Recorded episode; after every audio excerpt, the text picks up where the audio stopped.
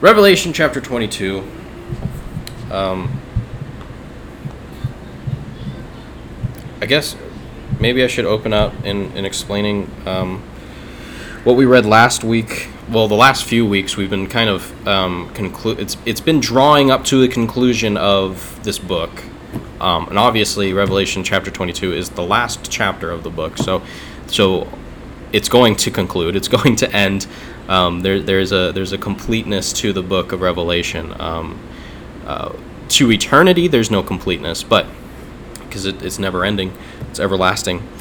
Um, but to to this book of of the events that are going to take place on on Earth and uh, the changes that are going to happen, there comes an end. Um, we, we've we finished the tribulation. We've we finished the 1,000 year reign. Uh, we've seen all the evil and pain come to an end, literally be cast into the lake of fire, and, and sin uh, be completely demolished, cast into the lake as well. Uh, we've gotten a glimpse at a new heaven and a new earth. That was the last chapter. Um, we, we even got the dimensions of it.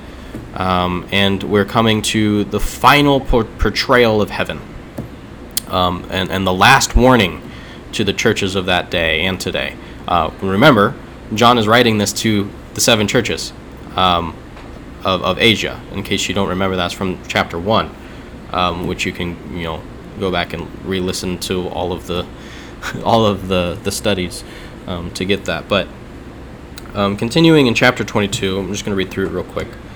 Um, starting verse one. It says, "And he, um, the angel, showed me a pure river of water of life, clear as crystal, proceeding out of the throne of God and of the Lamb." In the midst of the street of it, and on either side of the river, was there the tree of life, which bare twelve manner of fruits, and yielded her fruit every month. And the leaves of the tree were for the healing of the nations. And there shall be no more curse, but the throne of God and of the Lamb shall be in it, and his servants shall serve him. And they shall see his face, and his name shall be in their foreheads. And there there shall be no night there, and they need no candle, neither light of the sun, for the Lord God giveth them light, and they shall reign forever and ever. And he said unto me, These sayings are faithful and true. And the Lord God of the holy prophets sent his angel to show unto his servants the things which must shortly be done. Behold, I come quickly. Blessed is he that keepeth the sayings of the prophecy of this book. And I, John, saw these things and heard them. And when I had heard and seen, I fell down to worship before the feet of the angel which showed me these things. Then saith he, the angel, unto me, See thou do it not, for I am thy fellow servant, and of thy brethren the prophets, and of them which keep the sayings of this book. Worship God. And he say he saith unto me, Seal not the sayings of the prophecy of this book, for the time is at hand. He that is unjust, let him be unjust still.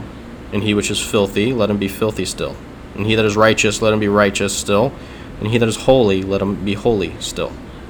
And behold, I come quickly, and my reward is with me to give every man according as his work shall be. I am Alpha and Omega, the beginning and the end, the first and the last. Blessed are they that do his commandments, that they may have right to the tree of life, and may enter in through the gates into the city. For without are dogs, and sorcerers, and whoremongers, and murderers, and idolaters, and whosoever loveth and maketh a lie. I, Jesus, have sent mine angel to testify you unto these things in the churches. I am the root and the offspring of David, and the bright and morning star. And the Spirit and the bride say, Come. And let him that is uh, that heareth say, Come. And, and let him that is athirst come. And whosoever will, let him take the water of life freely. For I testify unto every man that heareth the words of the prophecy of this book. If any man shall add unto these things, God shall add unto him the plagues that are written in this book. And if any man shall take away from the words of the book of this prophecy, God shall take away his part out of the book of life, and out of the holy city, and from the things which are written in this book. He which testifieth these things saith, Surely I come quickly. Amen. Even so, come, Lord Jesus. The grace of our Lord Jesus Christ be with you all. Amen. Any questions? Was it all pretty straightforward? I mean, no confusion?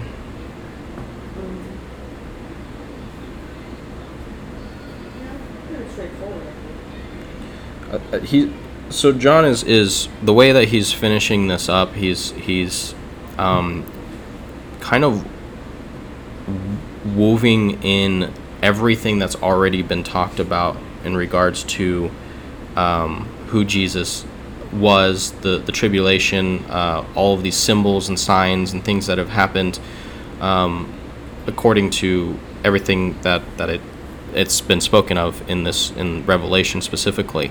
Um, he he brings it back full circle. Um, even in verses one and two, he says, "And he showed me a pure river of water of life, clear as crystal, proceeding out of the throne of God and of the Lamb." And this is interesting. He says, "In the midst of the tr- street of it, uh, and on either side of the river." Was there the tree of life, which bare twelve manner of fruits, and yielded her fruit every month, and the leaves of the tree were for the healing of the nations this uh, this really mimics Genesis. It mimics the beginning of all creation, because in the beginning, in the garden, um, there was a river that runs through it. In, in Genesis t- chapter two and verse ten, it says, "And a river went out of Eden to water the garden, and from thence it was parted and became into four heads." Um, there was um, a question that was asked in uh, the church in Texas um, why would God need the water in heaven? What would be the point of having a river? And I don't know. Honestly, I don't. But I, I, I used the illustration of uh, a show that I, I saw when I was younger. Um, and I, I don't remember specifically the name of it. I think it was something like uh, how, how the how the states got their shape or something like that. Because um, if you look on a map of the United States, every state is shaped in a weird way. Yet we're the United States, right? We're all one. We should be all the states should be one together. Um, but they're all shaped differently. So was there like fighting over land? You know, was there uh, some takeover from this state? You know, did California you know steal all of this? You know, or, or how did that happen? Um, the the show talks about how and why each shape or each state is shaped the way that it is every single state on that border connects to a water source. And that's why it's shaped like that. Um, and, and I just assume that the, the water of life is there to shape us. That's what it's there for, is to, to give us our shape. Um, Jesus is the water of life, as we already know. So he, he even says that. He says, you know, that he'll, he'll give uh, to whoever will come to him the water of life freely. Um, uh, and he, he, he says that he's living water, and that he would provide living water to those that are thirsty and they'd never thirst again. Um, obviously, that's a spiritual indication or a, spir- a spiritual um, application. But um, in, in this particular sense, we don't know if this uh, New Jerusalem or this portrayal of what heaven is is actually what it's going to be, or if this is just a symbol of things. I think this is probably what it's going to be like. I think there will be a literal river um, there, and but this this river is not like the river in Eden. This river is different because it represents purity um, and and holiness, and it only comes from the from the throne of God. That's what it says in the first verse. It says it's proceeding out of the throne of God and of the Lamb. Um, the the water's not dividing this time like like it did in Eden, um, but it provides purity to the city which it originates in, um, being the you know New Jerusalem, whether it's literal or not. On both sides of the river, um, in verse 2, it says there was the tree of life, which, which again draws us back to Genesis, back to the beginning. Uh, Genesis chapter 2 and verse 9 says, And out of the ground made the, the Lord God to grow every tree that is pleasant to the sight and good for food, the tree of life, also in the midst of the garden, and the tree of knowledge of good and evil. Um, this tree of life is now obviously in heaven. It's it's it's pictured here in Revelation as being taken up into heaven, um, and this gives further reference to the fact that that we will eat and drink uh, when we go to heaven, pure water um, and, and life-giving fruit uh, uh, uh, from a tree. Um, with 12 different kinds of fruit from one tree, mind you, is what it's saying. You, you know, you see an apple tree, you know what it's going to grow. It's not going to grow peaches, but this tree is going to grow 12 different kinds of fruit at once. Um, some people have likened this to um, like the fruit of the spirit, and, and I'm not against that. You know, that's fine. but I don't I don't know if I really necessarily uh, would go as far as, as trying to make a connection to that. I think this tree of life um, is, is is far more uh, important to uh, a, a, different reason. Um, when, when I hear when I hear that, I think that the tree of life is like all the safe ones. When you said it here, I. Interesting. That's what it came to my mind. Like like we are because he like calls us the like branches. Yeah, like we're the, the tree. We're part of tree. Yeah, um, I'm trying to think of of how that could, or if that if that's refuted. It's really not refuted.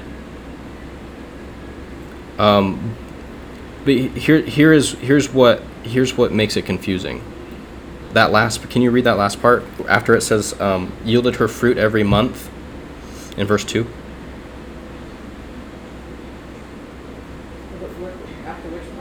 And yielded her fruit every month right after that. And the leaves of the tree were the healing of the nations. This is heaven. It's being spoken about. Why would there need to be healing? Because it's done. But there is no he- all. All death has been erased. All all tears have been wiped away. It's already been spoken about. That's the healing. That's what done. Everybody's healed. But why would we need leaves to heal of this tree, and why would we continue to need fruit? Well, that's why I'm thinking. That's why I was thinking maybe that we're the we're that tree. But that doesn't make sense if if if we are the ones healing, because if we're the branches, we're producing that healing. We aren't producing that healing. That's not our fruit. Our fruit is is according to you know Galatians is you know, the fruit of the spirit uh, is is love, joy, peace, long suffering, gentleness, goodness, faith, meekness, and temperance. But this is saying that we have leaves for healing the nations. This is what I think. I think this is a literal tree. Um, I think there's, uh, um, I, and I've mentioned this before that heaven is, heaven is going to be. Um, uh, how can I how can I explain this? Um, there was really no clear cut explanation, but I, I, I, I know that this New Jerusalem will be a place like a place of worship. It will be like a church. It will be a place where, where we go when we're on earth. We'll go to this place to worship God and to be with God and to be around God. We'll be with God here on earth, but it will be the it will be our new church for the people on earth, where all the whole world will gather together and worship the Lord. My assumption is we would have to eventually go back to church to receive a constant renewing and healing, so to speak. That's what we do now, as we go to church for a constant renewing and healing. We go to church to worship and, and to be filled again so we can go back out and, and praise the Lord even more. And this may be why the people of earth continuously have access to this tree and can have access to heaven, is because they have to keep coming back for a continuous refilling. Now, I don't know. There's some scholars that would say that if you don't partake of this tr- this tree or this fruit after a certain amount of time, you'll just wither away and probably just poof disappear because there's no hell. there's no there's no uh, death. So you know what happens if you don't partake of this tree? I think you just kind of casually start to crumble away. I, I don't know. I wouldn't say that you're gonna do whatever you're supposed to do. I would I would say that uh, the people that, that take a part of this this tree of life are um, are are are people that um, well it's going to be everybody. It's going to be everyone that that's been saved. It's going to be the whole world. Um, but they're they're people that that um, are are in worship with God.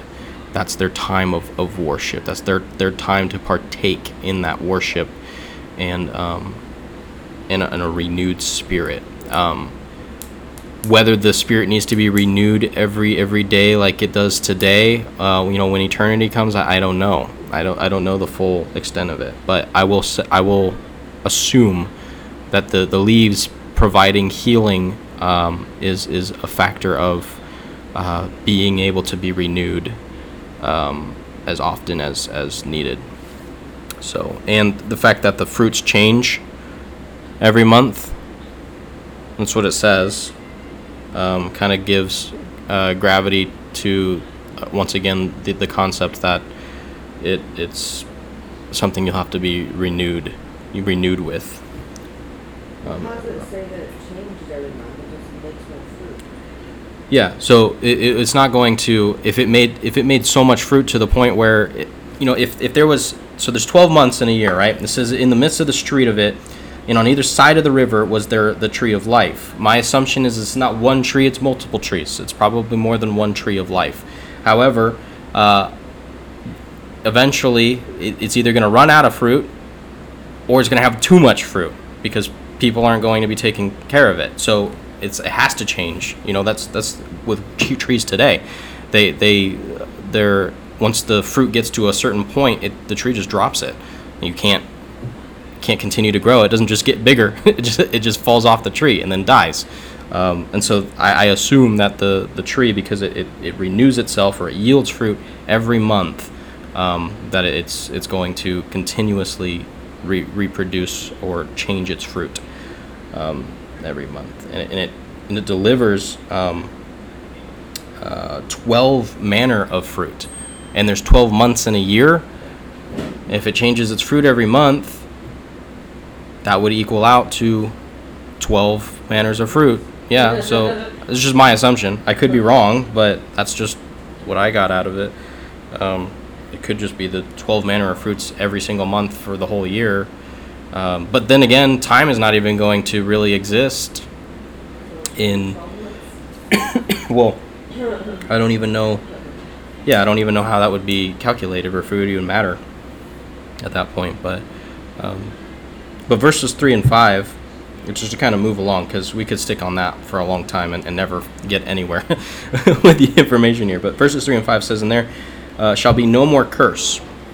Sin is gone. We already know that. The curse is gone. The curse from sin is gone. But the throne of God and of the Lamb shall be in it, and his servants shall serve him, and they shall see his face, and his name shall be in their foreheads. In verse 5 And there shall be no uh, night there, and they need no candle, neither light of the sun, for the Lord God giveth them light, and they shall reign forever and ever. do you mean by the name of the forehead? Huh? And What's that gonna, the name in the forehead? We've we've gone over that like seven times.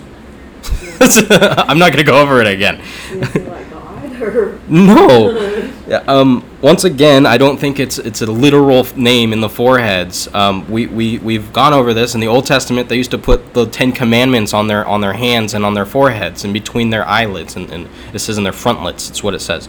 Um, and I don't know if they literally physically did that. I mean, how are they going to write that without a mirror or without any kind of utensils to write them. Um, and it also talks about them writing it on their doorpost and stuff like that, which that could very well be. Um, but the, the indication is, and, and it speaks about this several times throughout Revelation about about even with the beast, it's not going to be a physical mark that you're going to be able to see. It's going to be something that that represents the beast. Um, it could be a physical mark as well, but um, when and God is going to have children even during that time, which we've read in several chapters already, and we've gone through through it in several chapters already that have their names written, uh, His name written on their foreheads, His own children already. And so now in this particular instance, and I've, I've already said that that's a symbol, it symbolizes that they belong to the Lord. That's why they have their names written on it. Um, this is also a symbol that they will everybody every single person in the entire world will belong to the lord that's the symbol that he's trying to portray here once again it's not it probably won't be a literal name written on their foreheads he has said that and i've gone through that as well it, i think there's too much time in between us reading chapters You're probably right, but I know this. I know the Satan thing.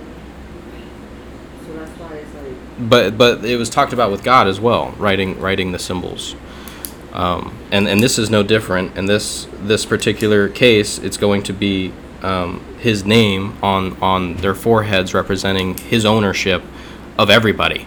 There there's no more the Satan cannot any longer have any kind of authority or representation of anybody on earth or in heaven. Um, there's there's no way they can be owned by anyone else. It's only God f- forever. That is it. He is the final um, owner of, of all humanity, all of those that are, are left, um, which is the whole host of heaven, uh, including um, and probably not limited to uh, the angels as well. So it's just a representation. I don't think we're actually going to have God written on our foreheads, and that's not even His name. We don't know His name, which is another thing that we've we've discussed several times through. Uh, in fact, that's what John points out. Um, there was a name on Jesus that no one no one could read. Nobody under nobody knew it and then on his side was uh, written uh, King of Kings and Lord of Lords, right? So, I mean, obviously there's a lot of symbolism here, and I could we could go back. I mean, if we need to, I can I can look up all of the the stuff in regards to that. Uh, I didn't think that was going to be a question again, but uh, it's a symbol of of ownership. Um, but what's even more important than that, because there's two parts to that verse the more important part of that is they shall see his face. We have never been able to see God's face. In fact, John 1:18, Jesus says this, "No man hath seen God at any time. The only begotten Son, which is in the bosom of the Father, he hath declared him." Uh, in Exodus 33:20, uh, Moses goes to see the Lord and wants to see God's face, and it says, "And he said, Thou canst not see my face. You can't see it, for there shall no man see me and live." It's not. It's not because I don't want you to see me. It's because if you see me, you'll die. you'll just you'll cease to exist. You'll evaporate into nothing. You won't even exist in heaven. You'll be you'll be gone. You'll you'll be dead. Um, in Isaiah chapter six and verse six, uh, gives us rep- representation. He comes into one of the holiest places. Places. Um, I, I, think it's in a vision or some sort of um, thought in, in regards to to the Lord, and he's coming before the Lord, and the angel says, "You're not supposed to be here." um, we need to cleanse you before you can even come into this place, before you can even talk to me or any of the hosts here. You need to be cleansed. And so he takes a piece of coal, of all things, probably the dirtiest thing in that entire temple. Takes a piece of coal that was lighting a fire and he puts it to his mouth and he's purified. And it says that then uh, flew one of the seraphims unto him, having a live coal in his hand, which he had taken with the tongs from off the altar. And he laid it upon my mouth and said, Lo, this hath touched your touched thy lips, and thine iniquity is taken away, and thy sin purged. You are cleansed from a piece of coal touching your lips. that's how that's how pure God's just His temple is. Um, and we're, we're even told that people who would die if they if they simply touched the ark of the covenant, which was made by Moses um, and, and the priests during that time. In 2 Samuel chapter 6, we see somebody die. Uh, and when they had come uh, to Nachon's uh, threshing floor, Uzzah put forth his hand to the ark of God and took hold of it, for the oxen were shaking it because they were trying to move it. And the oxen shook it, and so he just wanted to balance it to make sure it didn't fall over. It says, And the anger of the Lord was kindled against Uzzah, and God smote him there for his error. And there he died by the ark of God. Uzzah was killed simply for touching God's ark of the covenant, which was which was made for the purpose of, of, of worshiping the Lord before before Jesus. And, and God is obviously too whole, holy for us to behold in, in our present state. And even when Jesus was uh, with, with some of the host of heaven, while he was here on earth, he was, it, it says he was transfigured, which we've talked about again several times throughout this, but I'm going to bring it up again. Um, but he was transfigured, meaning his, his countenance was changed because he was in front of holiness. He was in the presence of holiness um, when, when these, these men came to earth. In Matthew chapter 17, it gives the account. It says, And after six days, Jesus takes Peter, James, and John, his brother, and bringeth them uh, up into a high mountain apart, and was transfigured or changed before them, and his face did shine as the sun, because of the holiness that was that was he was near, and his raiment was white as the light. And behold, there appeared unto them Moses and Isaiah talking with him. Um, Peter and James and John they couldn't they couldn't be right next to the conversation, so they couldn't hear what was going on, but they saw it all happen. They saw they saw Moses and Isaiah come from heaven and talk to Jesus right in front of them, and they were all astounded. And there's more to that story, and you can you can read it on your own time if you'd like. But that's in Matthew chapter 17. Um, but obviously, just the presence of of of these simple men of the Old Testament in front of Jesus was holy enough to change all of Jesus' countenance. He became he became bright as a light. Um, but here, at the end of this, at the end of all of, of these troubles and all of these tribula- tribulations and all of these these these uh, issues and, and this disconnect and the sin and, and all of the stuff, it says, they shall see his face. And that's the day that we're able to look into the face of, of God and, and live. And what a perfect this is an end this is the ending to all of it. And that's that's that's a perfect ending to an imperfect world to an imperfect story. Uh, we will be in such holiness and divinity that we won't even have to worry about looking God directly in the face. And that's what God wants the most. He wants he wants us to be able to see eye to eye with him. Uh, his light will shine bright for us, as, as verse number five tells us, uh, in those days, so we won't even have to, to worry about seeing or, or turning on a light. Um, there won't be a need for electricity in, to see in those days um, because God will be present with us and we will continually reflect his presence presence forever and that's what it that's what it even says. God giveth them light.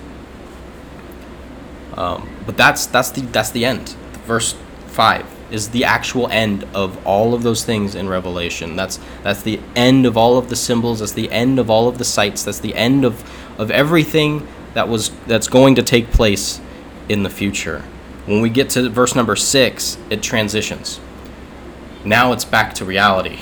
Now it's back to here on earth. Now it's back to just John's rest of his life. And after seeing everything that he saw, it gets kind of interesting. It says, And he said unto me, These sayings are faithful and true. The angels is talking to, to Peter. Everything that you saw, everything that you heard, these are faithful and they're true. These uh, these sayings are faithful and true. And, and the Lord God of the holy prophets sent his angel, the, the one that's talking to him, to show unto his servants, which is John and whoever he writes the letters to, the things which must shortly be done. And we get to be a part of that as well. We're his servants. Verse 7 Behold, I come quickly. Blessed is he that keepeth the sayings of the prophecy of this book. Uh, once again, Jesus warns about how quickly he's coming. In the beginning of this book, he tells us in Revelation chapter 1 and verse 3, it says, Blessed is he that readeth, and they that hear the words of this prophecy, and keep those things which are written therein, for the time is at hand. Now, when we think of something that's at hand, sometimes we often think like, okay, it's, next to us, it's, it's near, it's, some, it's, it's somewhere that I, it's, it's within reach. But this what it's saying here is is at hand meaning it's it's in it's it's here it's not near it's already here. As soon as jesus ascended into heaven we entered the last days. As soon as that happened we are now living in the last days. We're not living in the tribulation but we're living in the last days. And, and we're looking forward to that time when we're raptured up and we're in this era of, of the tribulation because we won't we won't be here to experience all of the, the cruelty and all of the the un, unnecessary uh, um, spoils of this world, I suppose, if you can call it that. But it, it's it's he's he's reverting it back to to John, saying, "Remember what this was for. This wasn't just for you to, to be amused for this time. To, to it wasn't just for you to just write down some ideas of what the end was going to be like. This was so you can change the churches for now. Remember, this is happening in the future. And we don't have to worry about what happens in the future. If we if we focus on the now, we can change things from happening. We can keep things from happening. We can prolong things from happening. However, ultimately, the Lord has everything timed specifically. He knows exactly when all these things will take place. And but he's he's telling John, wake up. Wake up the churches. He wrote it for the churches who need to rethink about their purposes and goals. He, he wrote it for the, the Christians who have fallen out of love with the Lord. He's, he wrote it for the Christians who need to wake up and realize the necessity of proclaiming God's word and loving God more, especially as these things take place and unfold and, and we know when we're prepared. He, he wrote it for us to be prepared and, and to others so that they'll get serious about the Lord.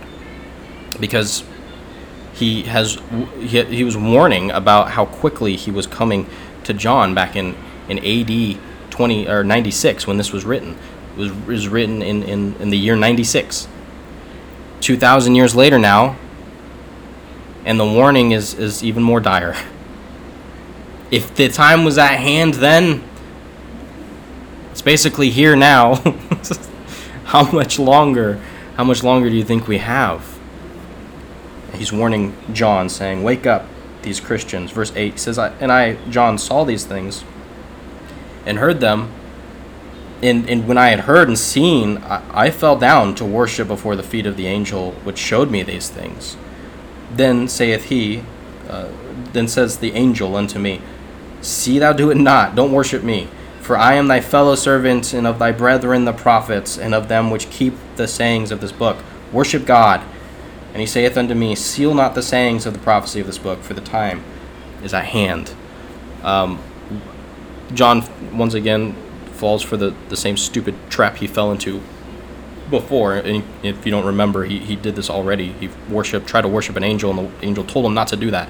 Um, he, we know this angel is legitimate because if he wasn't, he would probably accept the worship.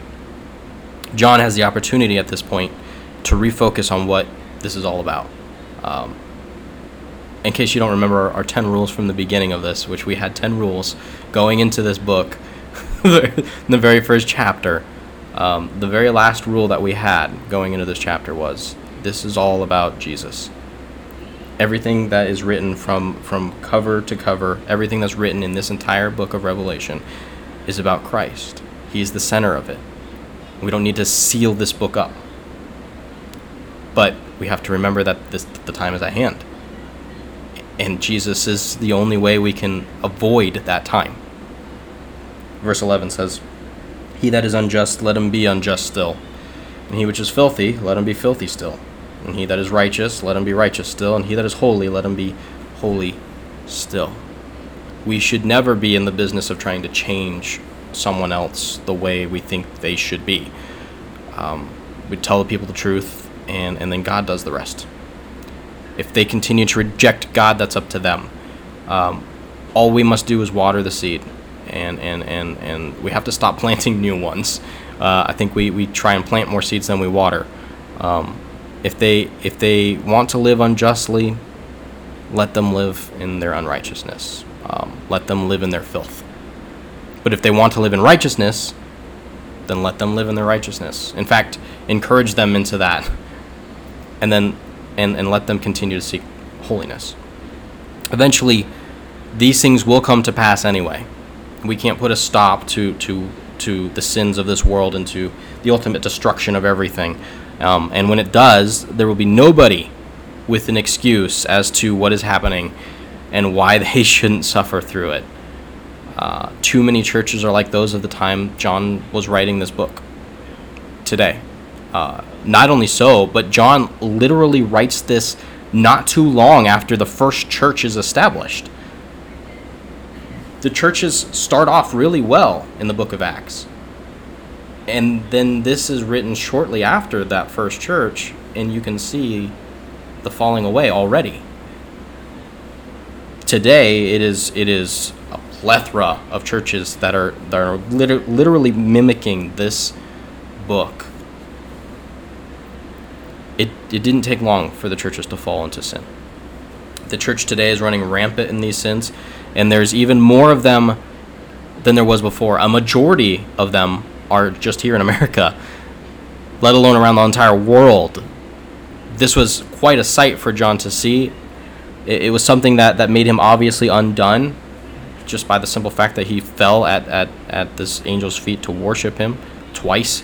Uh, but the angel reminds him here of his ultimate purpose and goal with this information, and that is to prepare people, to warn the churches, to turn around and, and warn the people about what is to come if things are not changed. And sadly, there's too many churches at this point to, to, to make that, that change or to, to prolong that change. But verses 12 um, to 16 um, he kind of he kind of finishes off. This angel finishes off with with um, with saying what he needs to, to say. John is, is writing the last account of this angel. He says, "And behold, I come quickly, um, and my reward is with me to give every man according as his work shall be. I am Alpha and Omega, the beginning and the end, the first and the last. Blessed are they that do his commandments, that they may have right to the tree of life, and may enter in through the gates into the city." For without are dogs, and sorcerers, and whoremongers, and murderers, and idolaters, and whosoever loveth and maketh a lie. I, Jesus, have sent mine angel to testify unto you these things in the churches. I am the root and the offspring of David, and the bright morning star. Some people believe that the, the ones that the letters that are written in red here is Jesus speaking. Uh, I don't think so. I think it's the angel speaking. I think the angel is just saying what Jesus told him to say, um, which has been the case through this whole thing. But this is Jesus speaking through the angel, so to speak. Um, but he's he's he's he's further sealing the sayings here by connecting it with Jesus himself. He's saying this is not just something that I just made up. It's not something that I'm just trying to portray a message to. This is something that Jesus said. This is something that Jesus is actually clarifying. Um, it's not just just something that that uh, we can just kind of take with a grain of salt. This is absolute truth. Um, so, but Jesus brings it all full circle once more to the beginning. Um, yet again, speaking about the bright and morning star. And if you don't remember that portion of the study, we did talk about that as well in Revelation chapter 2 and verse 28. And I will give him the morning star. That's what it says. And, and several times after that, it talks about the morning star. Um, but he clarifies here that he is the morning star.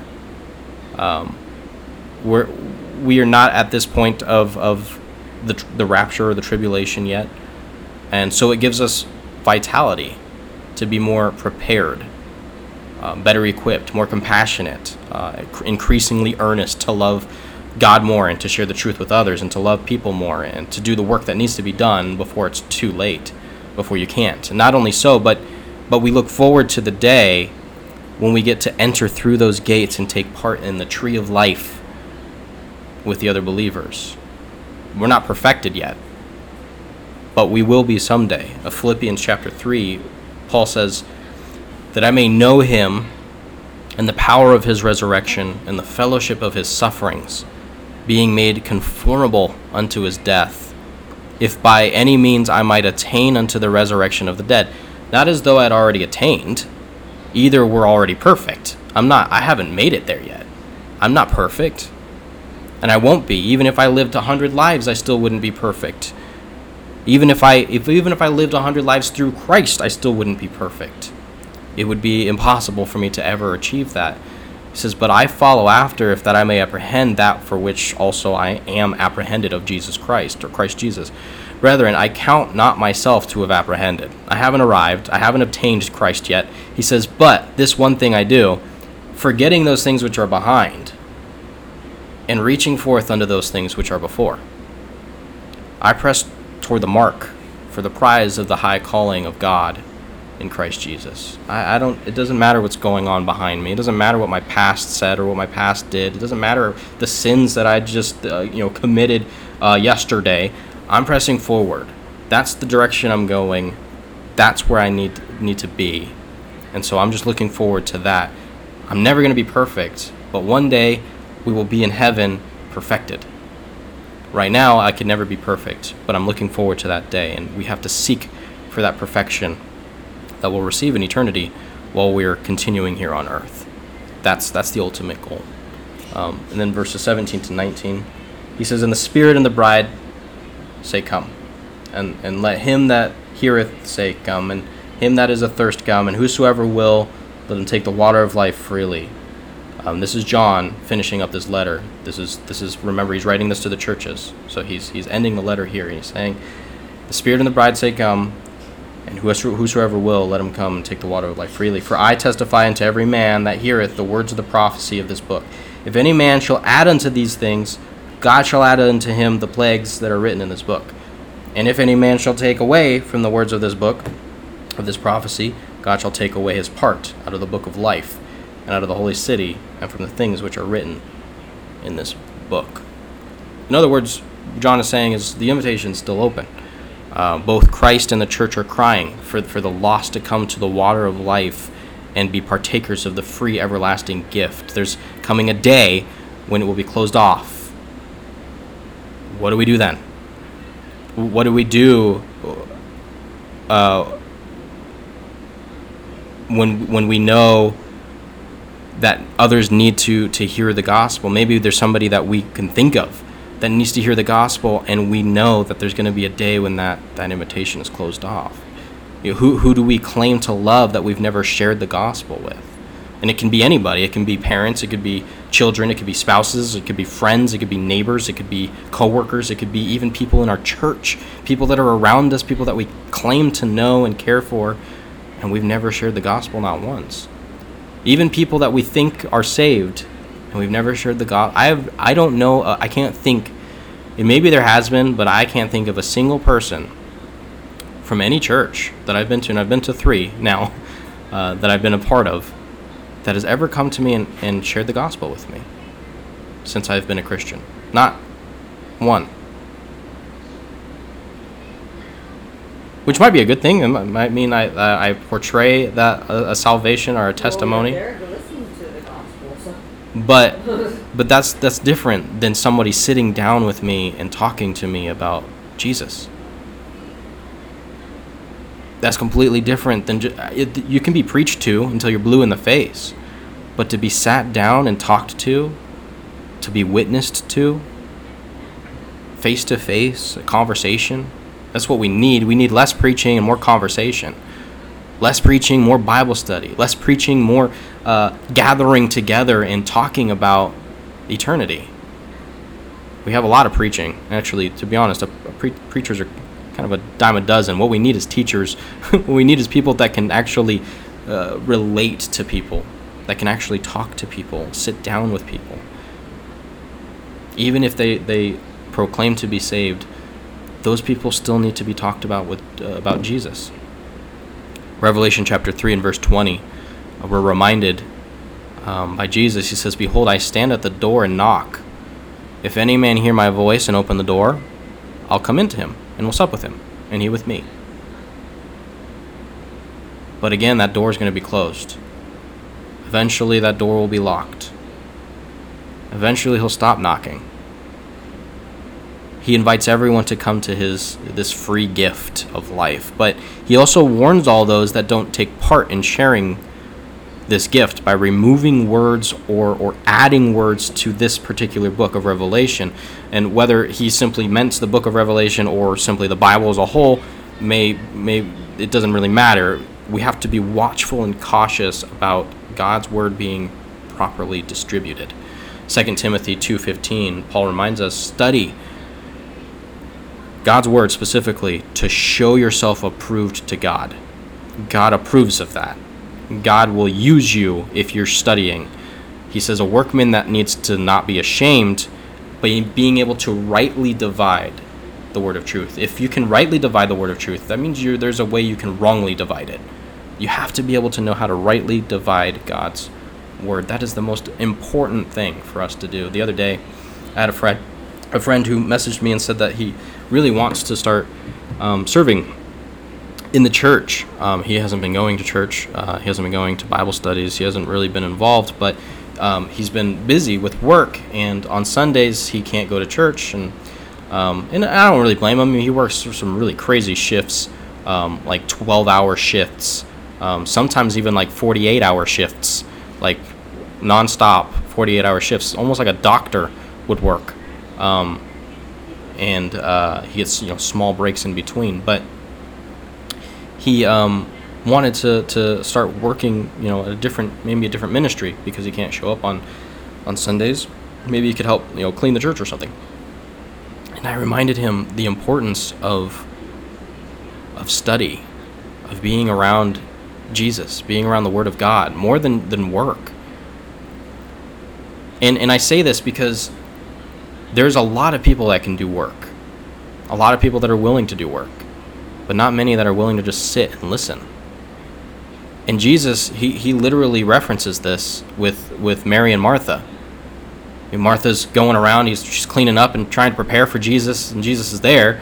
But she's you know trying to, to feed the disciples and trying to feed jesus and trying to clean up and trying to keep everything clean and her sister mary is just sitting there next to jesus and so martha goes over to jesus and says can you tell her to help me? Like what? She i'm i'm busy doing all of these things and she's just sitting there. And jesus says martha you've chosen a really important task and, and, and i'm not diminishing that but your sister's chosen something far more important. And that if that doesn't cut you to the heart that certainly cut martha to the heart but that should cut every single person's to the heart because we, we choose to just do these things, do, do, do, and not sit and just listen. That's what Jesus really wants from us. He says it's far more important to just sit and listen and to study God's word and to be able to use it correctly than to just be able to just do whatever he tells you to do. That's what this book is for is to help us be reminded because these churches they were doing some really great things. These churches that, that he was writing to were, were doing some, some astounding work for the lord. But they weren't listening. They weren't doing what jesus told them to do. They, they, they were far busy doing things that just that, that looked good and sounded good and, and it seemed like it was going in the right direction. And they weren't focused on just doing what jesus wants being with jesus loving jesus showing other people who Jesus is, even just taking that in for themselves. And then it, it's easy for any any person, any child of God, to just be in that trap of, of, of constantly doing when we should just be sitting and watching and waiting and listening. That's what we should be doing. Which actually brings us to verses 20 to 21. And this is a perfect closer. He says, He which testifieth these things saith, Surely I come quickly the one that, that makes sure that this is real is Jesus. And he says, I'm coming quickly. And I, and I love how this verse 20 ends. Amen. Even so, this is what John says Come, Lord Jesus. Once again, we get the warning of Jesus stating that in the, speed in which he, he will return. It's quickly, obviously. He's, he's coming sooner than we think. Uh, we are ill prepared for it, but it, it, won't stop him from coming. Some are under the impression that waiting on Jesus um, and waiting for his coming is, is to deny our duties as Christians and, and relaxing in a form of what they've called escapism. It's, it's a form of, of trying to, to just look, look for the coming of Christ and, and stop what we're doing to, to look for that. But this is how the Bible as a whole ends. Even so, come, Lord Jesus. That's the ending. And this should be highlighted in every Bible, in all honesty. We're, we're ill prepared, but that is exactly why we look forward to Jesus' coming. We, we look forward to his, his return.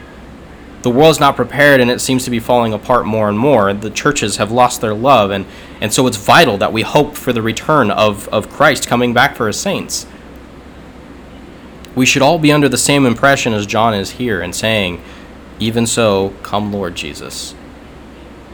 Uh, I'm not prepared. But come. I, wish, I, just, I just need you. I need you to come because this is this is all this is all going to nothing. Uh, I, I I'm not ready, but I want you to return because I want to be ready. I want to I want to be in, in eternity. I don't I know there's there's there's people that are not saved, Lord, but I still want you to return. But until then, John tells us what we're supposed to be doing in verse 21. The grace of our Lord Jesus Christ be with you all. We strive for the grace and love of Christ. For eventually it will be exchanged for judgment and suffering. Any questions, any thoughts, concerns, or complaints? I'm sure there's there could be some complaints.